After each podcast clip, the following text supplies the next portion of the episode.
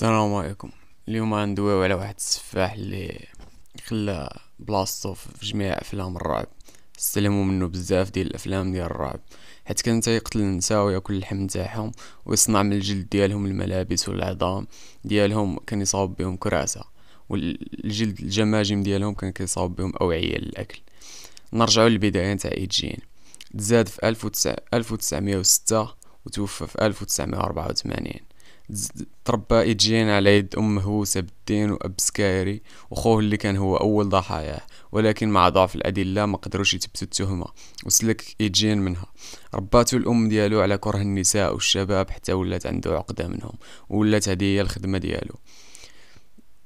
فاش توفات الوالدة ديالو مشى باش يعيش في المزرعة ديال العائلة وتما بدا يدخل عالم الإجرام. كان كيقرأ المجلات المتعلقة بالجرائم والكتوبه اللي كيدويو على الموتى والعالم الآخر.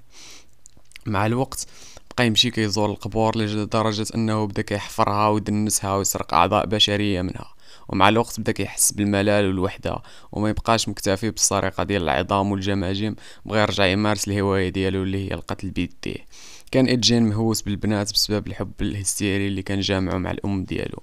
كان تيختار الضحايا بدقة بنات وولاد كبر منه كان تيستعمل في الجريمة ديالو. البشعة منشار كيقطع الراس والأعضاء والتناسلية والوجه كان كيصاوب به ماسك.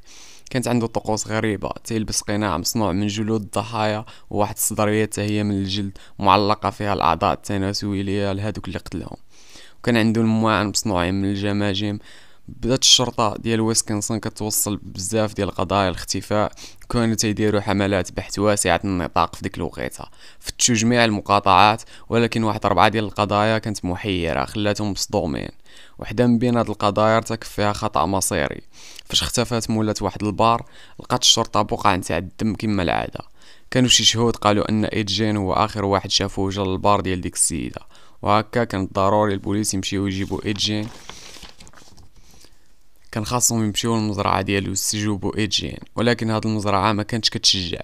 مشى عنده واحد البوليسي ومع واحد المصور باش يوثق الاستجواب فاش دخلوا للدار شافوا الأثار ديال الجرائم وبلغوا الشرطة عبر الهاتف.